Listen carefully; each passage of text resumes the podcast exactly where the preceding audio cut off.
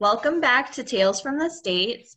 Um, I'm Jordan, and I will be talking about Massachusetts. Oh, I'm Amber, and I get to talk about Tennessee.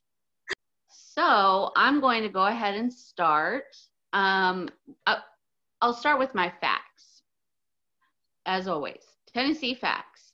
Tennessee has more species of tree than any other state, has more than 3,800 documented caves, which means there could be more than. So if you like to go spelunking, Yeah, that's kind of creepy to me because, like, I have an irrational fear of falling into a sinkhole. oh Or a cave could be that. yes, definitely. And uh, the Smoky Mountains is the most visited national park in the U.S. oh wow. It's a pretty beloved place. I, I know that a lot of people sing about it, talk about it. I've never been. I'd love to go. Maybe go to a cabin. Have you been there? No, I haven't been to Tennessee. I think I've driven. I always think of Smoky Mountains and I think of the spaghetti song. oh, that's exactly what was going through my head when you said that. on top of Old Smoky. Okay, let's move right along. We are used to hearing tales of sightings and even attacks by panthers and mountain lions in California, Colorado, and even Texas. As we are talking about Tennessee, it's going to be a less common occurrence to hear of attacks like this. However, there have been 10 verified accounts of mountain lions in Tennessee. Um, and that's according to the Fish and Wildlife. I put association, but I feel like it's reserve or preserve. I could be wrong on that. Oh, I don't. Okay, now to the nitty gritty of why we were here. Seeing any mountain lion is rare, but imagine seeing a cheetah, a red cheetah, at that. Now, as the tale goes, a man was overlooking his farm, checking the grounds as one does. Farming accidents are no joke, and a lame horse or crippled cow is bad news. So, surveying for rocks, holes from groundhogs, or faulty fencing is important to prevent accidents. As the farmer surveyed his land in early light, a flash of color went past, just out of his sight. And as he was always armed and not in typical fashion, he raised his weapon. According to the lore, he shot the cheetah like cat despite her having two cubs. Oh, She fell, I know, I didn't like that. She fell immediately and giving no further thought to the fate of the now orphan cubs, the farmer hauled his kill home and began cleaning and skinning it. With that done, he could show off the new hide or pelt, and the cheetah, as described, is um, golden in color and dark red. The red is at her haunches and the tip of her tail. Very beautiful.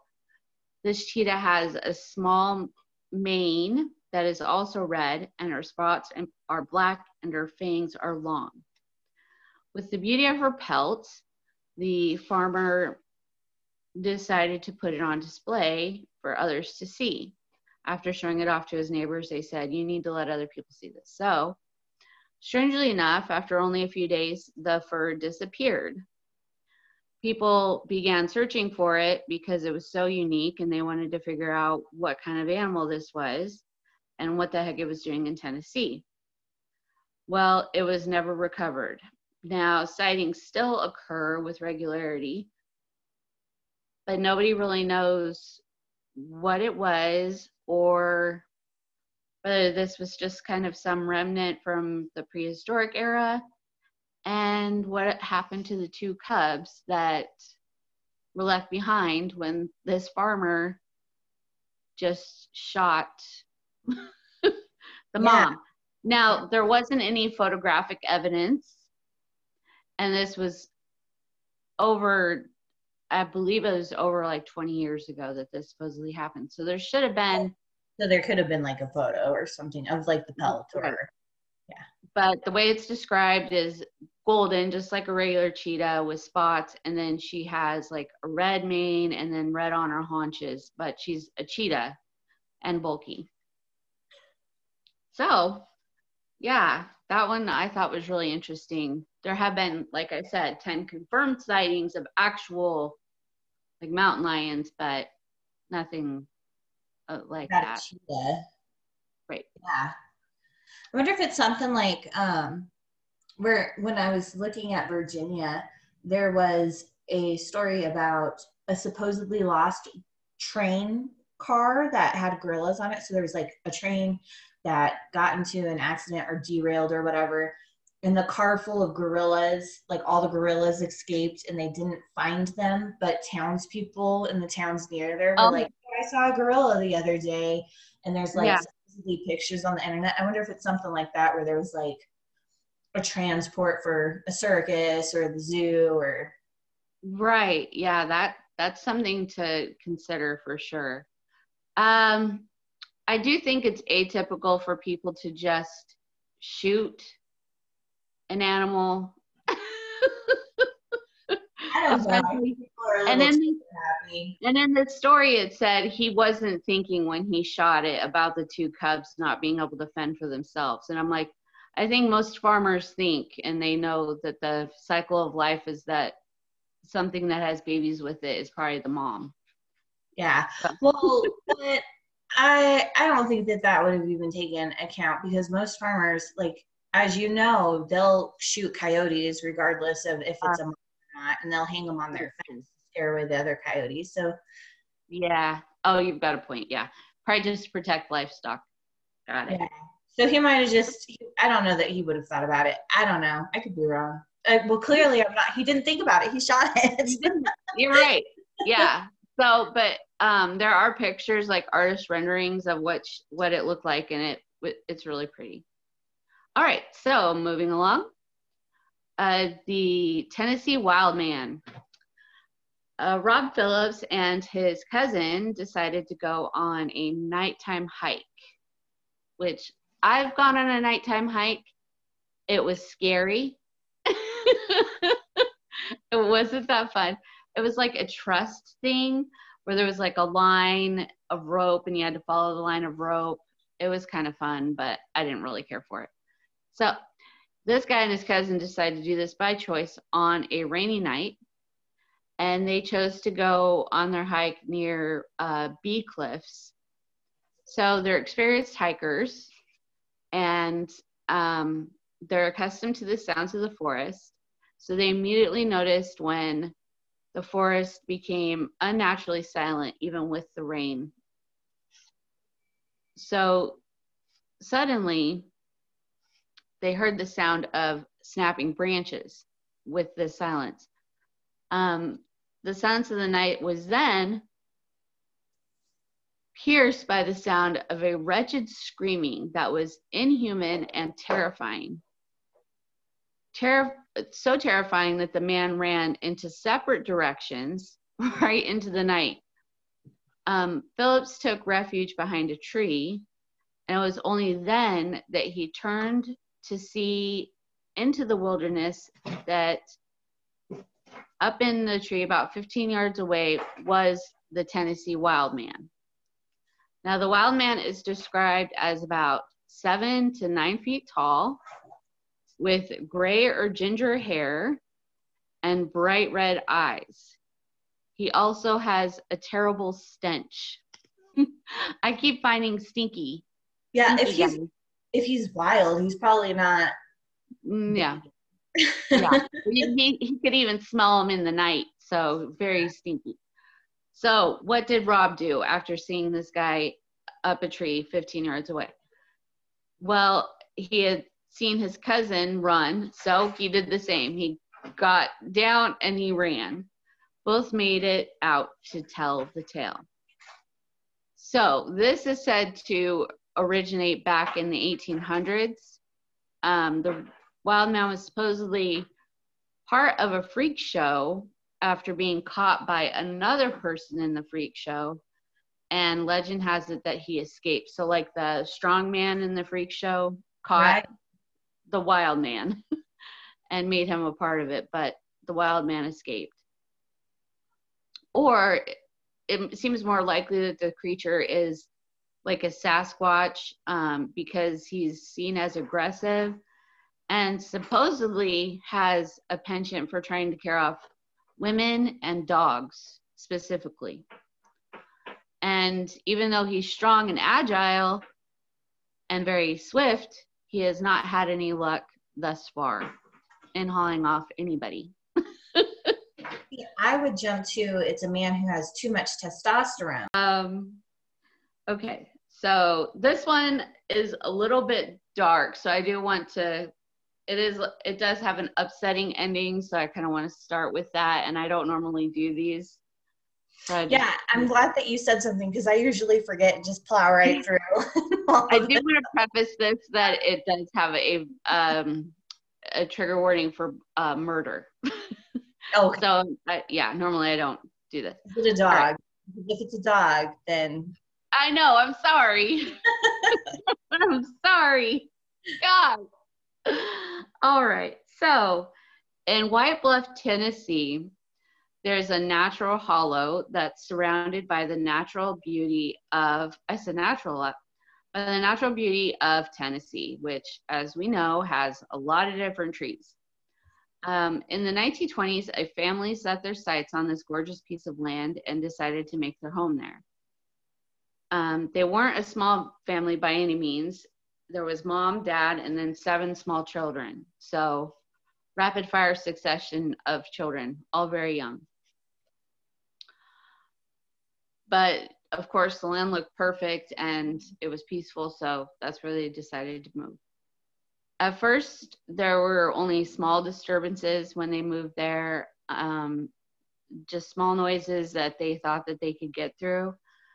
But it is noteworthy that even though this happened 100 years ago the house i put this in a kind of awkward spot. I don't know why i did it this way the house does still stand there. So there is proof that this did happen. Their house is still there. It is falling in.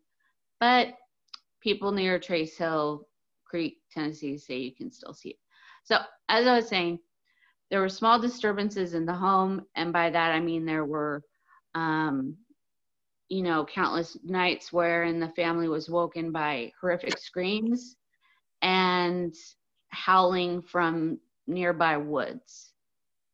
So, over time, this led to the children dreading uh, nightfall and bedtime. So they couldn't be comforted. There was really just nothing to stop the sounds. So the howling and crying made them inconsolable, and finally, furious for the torment his family had endured, the husband grabbed his gun, another gun, and charged into the woods.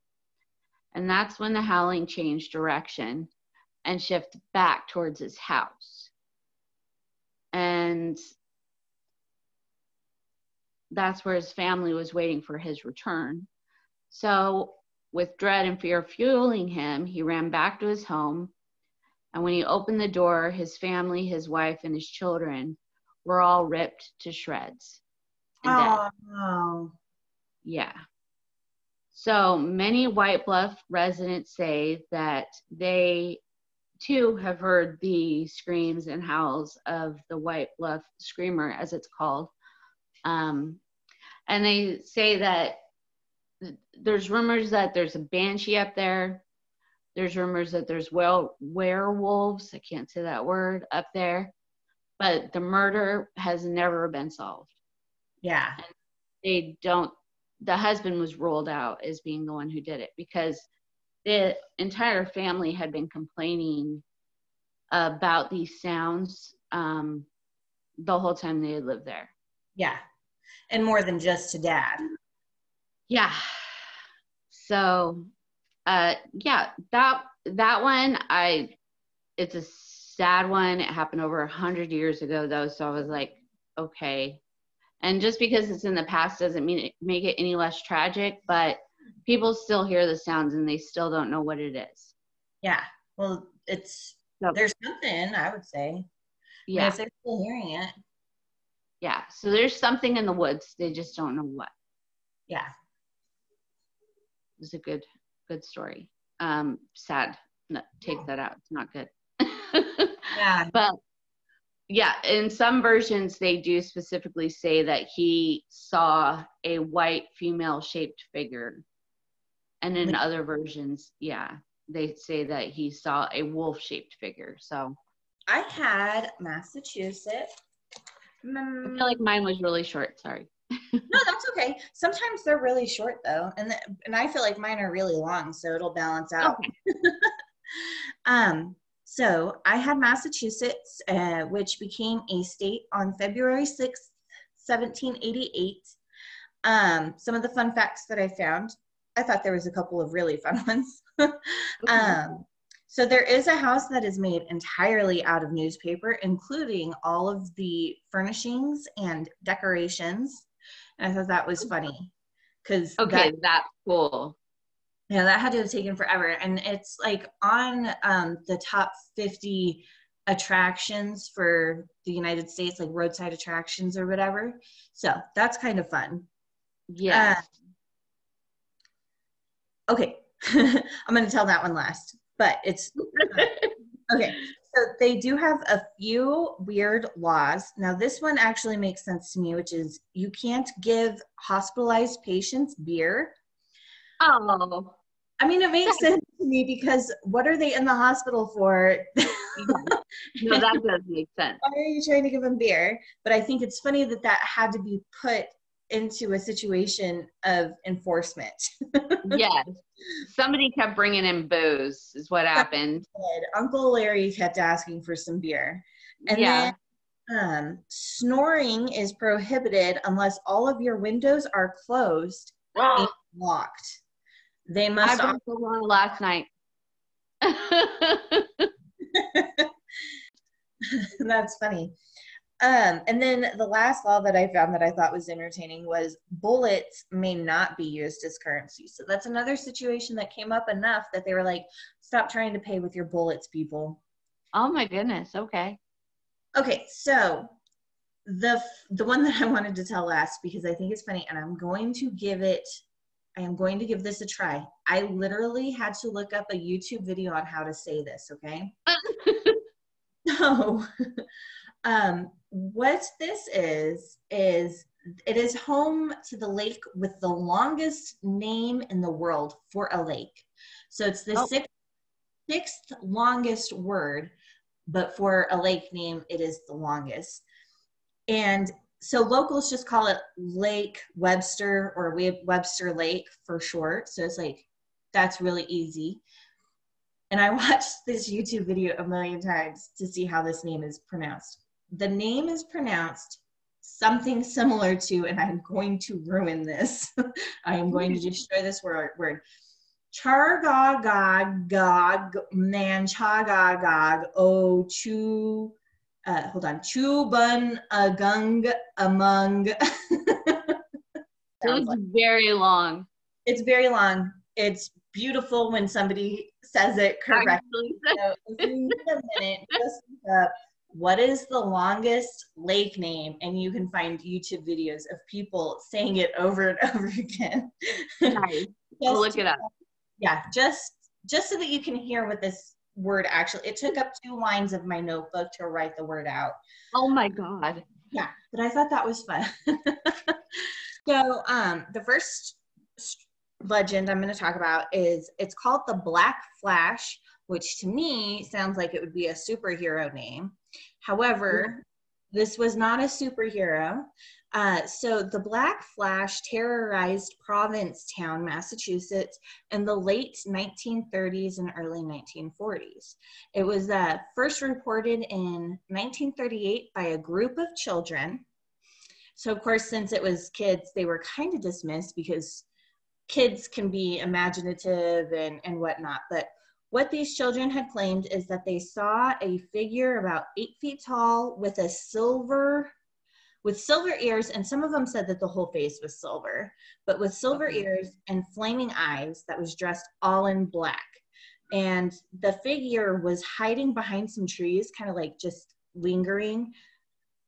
And it made the kids feel uncomfortable.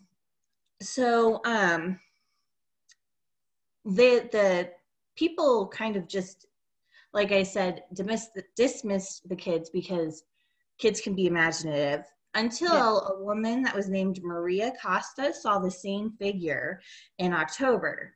And she had a little bit of a more intense situation. She didn't just feel weirded out by this being that she saw. She claims that the being actually jumped out from behind a bush and chased her. So she took off running, and the first place that she came across was a coffee shop. So she ran into the coffee shop.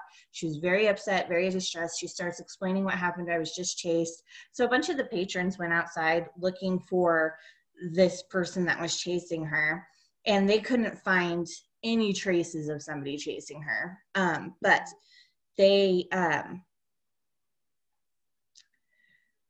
oh the one thing that I, I left out of that so she's being chased by the this black flash. She says that it's emitting a buzzing sound like oh, yeah. the sound of insects.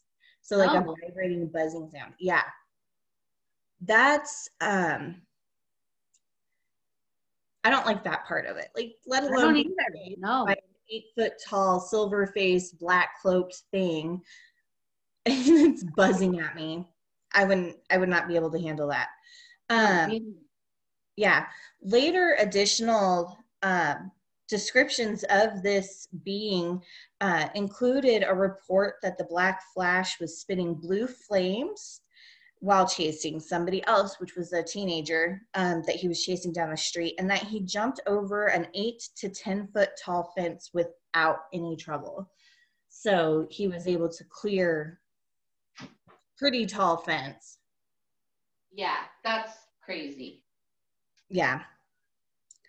Um, the last reported appearance of the Black Flash was in 1945 that was also by a group of children that were playing. So it was four children that were playing in their backyard.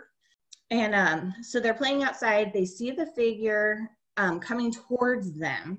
And they got scared and ran into their house where they locked all of the doors and windows, which is smart. Good job, kids. Yeah. Um, and so they're locking all the doors and windows. Well, the oldest kid goes to the upstairs window and he looks out and he can see the black flash is like trying the doorknobs and whatnot. And so he grabs a scalding hot bucket of water. So he so he goes and fills up a bucket of water and he dumps okay. it out the window on the black flash. The the black flash then like slunk off. He just like took off down the street like a dog with his tail between his legs basically. And the sightings discontinued from that point. Nobody else saw it so uh, from that point, they weren't. He wasn't seen again, and a lot of people kind of chalked it up to just somebody who was playing pranks around town. I mean, yeah. I don't know how you would explain like glowing red eyes or spitting blue flames. Like those kinds yeah. of seem a little difficult to explain. Um, however, there are lots of parallels actually to stories that came from London in the 18 in um, about 1837, and that entity was called Spring-Heeled Jack due to his ability to jump very high. So he was also reported to be able to jump over very tall fences and whatnot. Um, he was also clad in black and it had been reported that he had red eyes and that he spit fire. So it's just kind of interesting that there would be parallels between the two. Yeah. Probably a prankster who realized that maybe his pranks were going too far when he got caught. Scalded. yeah. he was like, this isn't fun anymore, but who knows? It could be, or it could be just an actual weird demon thing. Okay, so then my next story is about a town overall, um, and it's the town called Dogtown.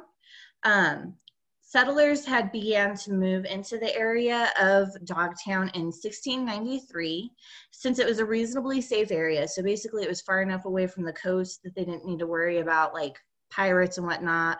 It wasn't so far inland that they were vulnerable to the wilderness and whatnot. Um, so it was just kind of a new up and coming town at that time. At its peak, Dogtown had about 100 families living there, um, and this was between 1750 and the 1800s. So, um, in That's, the early, huh? It's a while back. Yeah. So this is a this is the a, a little bit ago, some of it. Um, so most of the farmers moved away from the town after the War of 1812, and so what that kind of wound up leaving is a bunch of open houses where um, some less savory people could move in. And so a lot of people who were trying to lay low started moving into these vacant houses. Um, the which pushed more respectable families further out.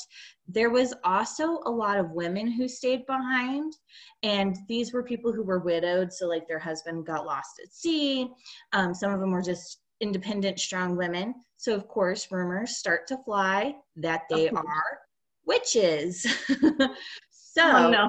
yeah so because they're like oh all these women are here in this town. There's a whole bunch of unsavory people surely they're they're witches. Um, which leads me to talk about somebody named tammy younger. She was considered the basically like the queen of the witches in town. And the reason why is because i think it's because she was savvy and she knew how to scam people but she's a witch. And um, so during this time what she would do is people who were uh, running oxen teams like care, transporting fish from the coast further inland uh-huh. she would charge them a toll and if they didn't pay the toll she would curse their oxen team and them and so basically she was like i feel like she was running a game of Yeah. you pay to go by my town or else i'm gonna curse you um which that just kind of further Oh my god. That's Yeah. great. yes i think that's amazing but you know, um part of the other reason why people said that they the town was full of witches was because travelers that were going by began to hear loud booms coming from the town and they would also see strange flickering lights in the woods um so they oh they would see flickering lights and figures like standing out in the woods watching them go by so that kind of also added to it i don't know how to explain that away but They were probably scarecrows that Tammy put out there to freak them out. Oh. She was probably like, pull the rope, pull the rope. all of them were in on the on the long con here and they were all like okay yeah. like We're Anyway. making money.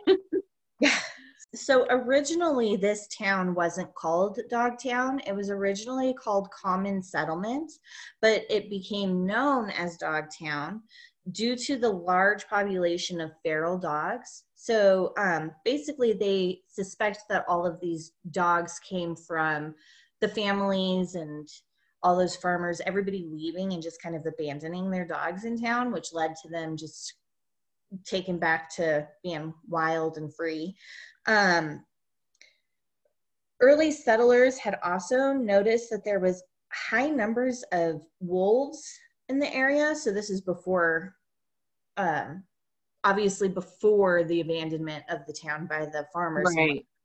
But um, the local native tribe had also told some of these early settlers that their ancestors had had heads of dogs. And then they also said that there's a plant that grows locally in that area that will, when eaten, will give them similar dog like features. So, Oh my yeah, I thought that was interesting. Um, Yeah. A Boston resident claimed to see a very large four legged creature roaming the cliffs of Dogtown in March of 18 of 1984. I'm sorry, we're much closer now.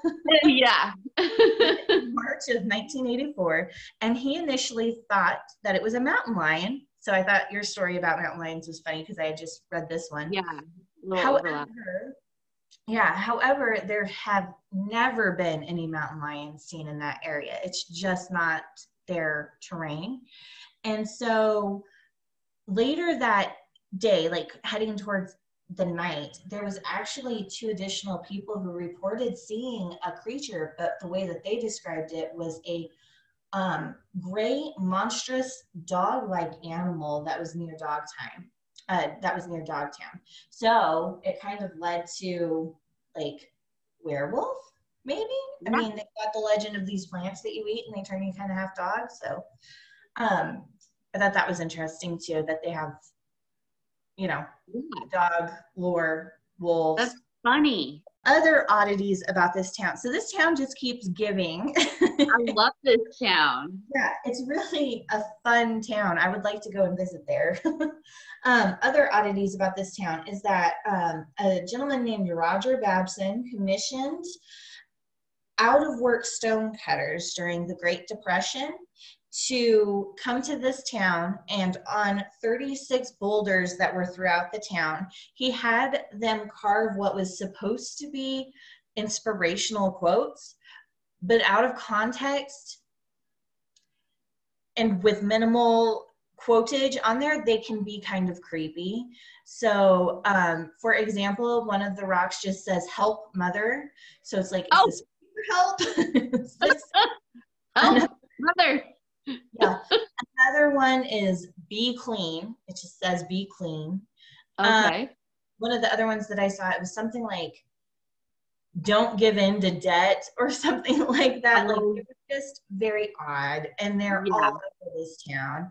Um, and then the final odd thing about this town is that um, a small toy cemetery has started to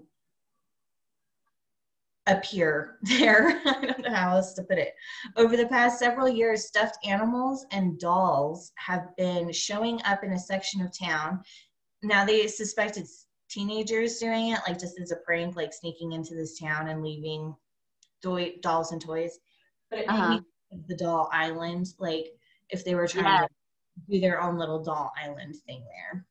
But it has kind of a lot going on. It's got witches, it's got werewolves. It's got all of it yeah, it's got everything.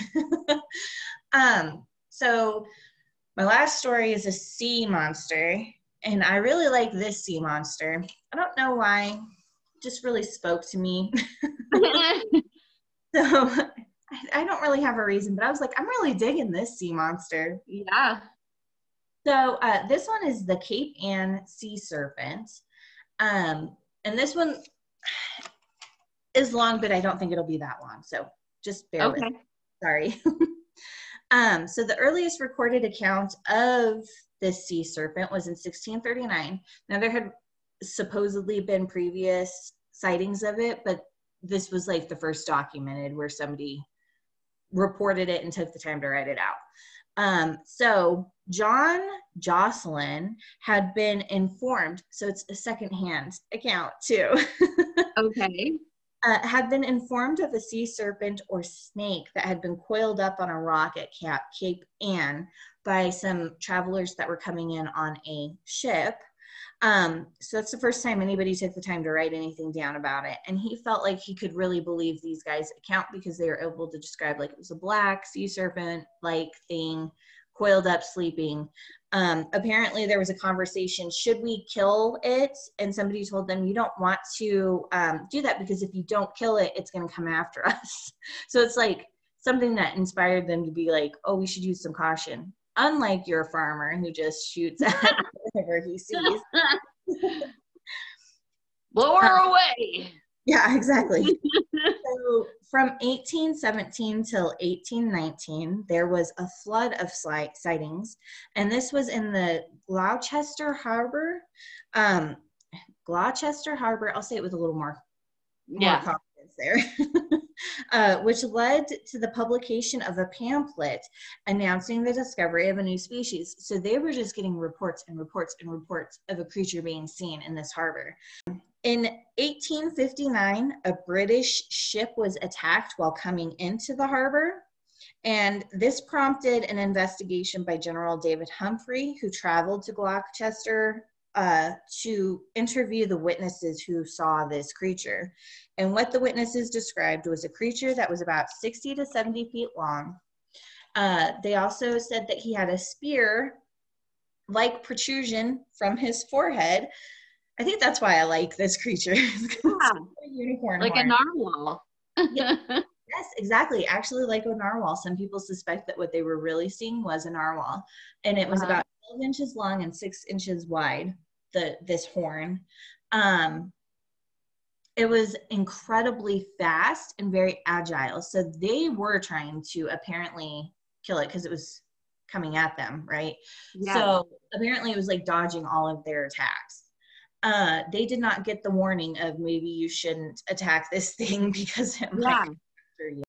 Okay, so the serpent was seen again in um, another bay in July of 1833, which was the Nahant Bay and it was seen by a total of 40 to 50 people and so there was a lot of people who witnessed that specific sighting yeah um after the 1833 sighting it was seen in the same bay in 1877 and an article was published in the boston globe about the recent sightings at that time so um, more recent sightings, like more probably, let's go with past 60 years, um, they've drastically decreased. And a great point that was made in this article that I was reading that I didn't really think about before this, I don't know if we've discussed it before, but they were saying a lot of that can be chalked up to the motorization of boats. So, oh, yeah. have they're they're going to avoid that sound. A sea monster supposedly a sea monster, washed up south of Boston in November of 1970. And over three days, there was more than 10,000 people who reportedly saw this sea monster that had been washed up. Um, they claimed that it was at least 50 feet long. However, this event couldn't really be proven. They just had the word of people who said that they were there. And it's mm-hmm. because people, being people, started chopping up the sea monster to take souvenirs. So by the time, isn't that morbid? Oh my gosh, people, leave it alone. uh, warning there will be a monster dissected in this. in this right. I'm so bad about that. So they started chopping it up and taking the pieces. So by the time oh. biologists showed up, there was nothing left for them to really look at. So um, yeah, they couldn't really say much about it.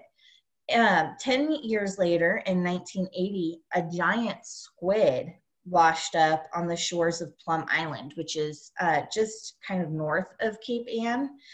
And this squid was reported to be about 30 feet long.